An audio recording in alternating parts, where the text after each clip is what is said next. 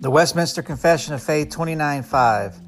The outward elements in this sacrament, duly set apart to the uses ordained by Christ, have such relation to him crucified as that truly, yet sacramentally only, they are sometimes called by the name of the things they represent, to wit, the body and blood of Christ. Albeit in substance and nature, they still remain truly and only bread and wine as they were before. This concludes the reading of Westminster Confession of Faith 29.5, brought to you by the reign of thereignofchrist.com.